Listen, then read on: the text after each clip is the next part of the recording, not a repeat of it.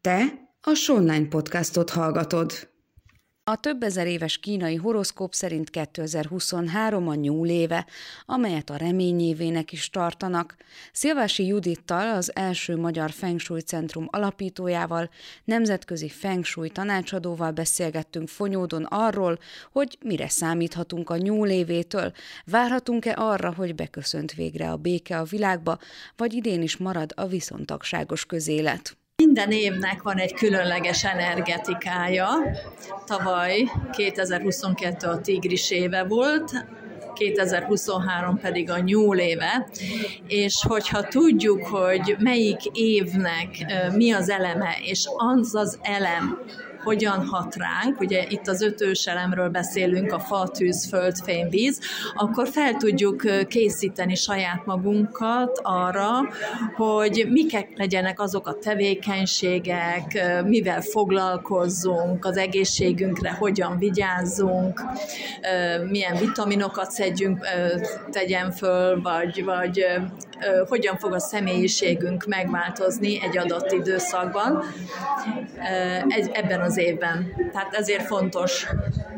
És milyen év lesz az idei év ennek tudatában, hogy ez a nyúl éve? Hát igen, változatos, és hozzá kell tenni, hogy van egy másik fajta asztrológia, amit úgy hívnak, hogy 9 csillagi asztrológia, amelyben ez az év a 4-es számot fogja képviselni. A nők fognak előtérbe kerülni, mert a 4-es számhoz tartozó trigram az egy női szám. A szél az, ami nagyon fontos, és láthatjuk, mert az éves váltás a Feng Shui szerint mindig február 4-től kezdődik, tehát február 4-től van ez a 4-es számú évünk.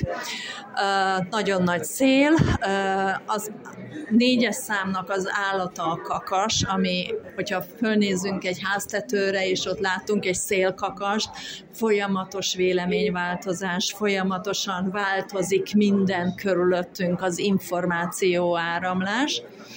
A kakas az egy madár, a madárinfluenzát is várhatjuk.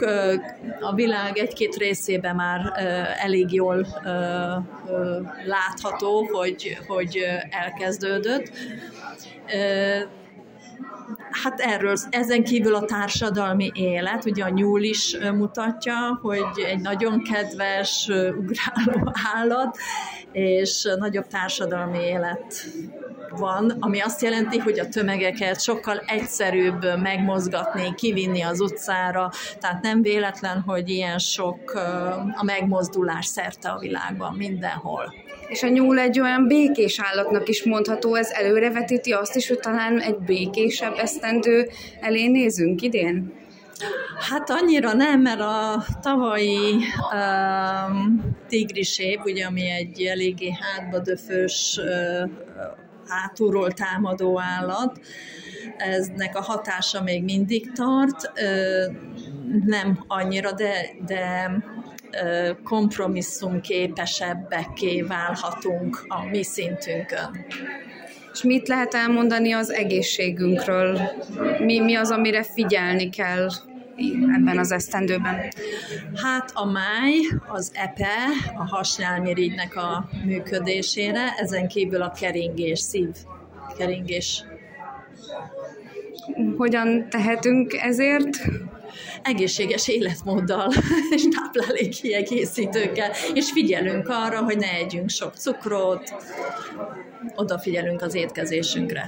Táplálékkiegészítőt szedni mindenféleképpen ajánlott? Nem, egészséges életmód. Az fontos.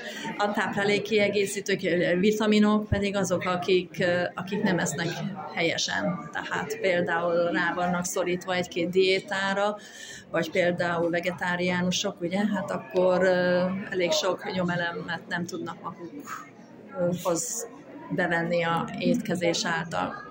Ugye a kínai horoszkóp szerint van a nyúl éve 2023-ban. Hogyan került kapcsolatba a kínai horoszkóppal, kínai orvoslással? Én eredetileg Feng Shui-t, az ősi kínai térrendezés művészetét tanultam, és mikor elmegyek tanácsot adni, családoknak, üzleteknek, akkor nagyon fontos, hogy az embert is megismerje, mert az ő energetikájához, az ő ízlésvilágához, az ő abban az időszakban megélt sikereit is figyelembe kell venni, ugye, ami lehet jó, meg lehet kevésbé jó, és így alakítjuk át a lakást. Tehát nagyon fontos az, hogy megismerjem azt az embert, és ezért foglalkozom ugye a kínai asztrológiával is, hogy segíteni tudjak. Te a Szó Online podcastot hallgatod.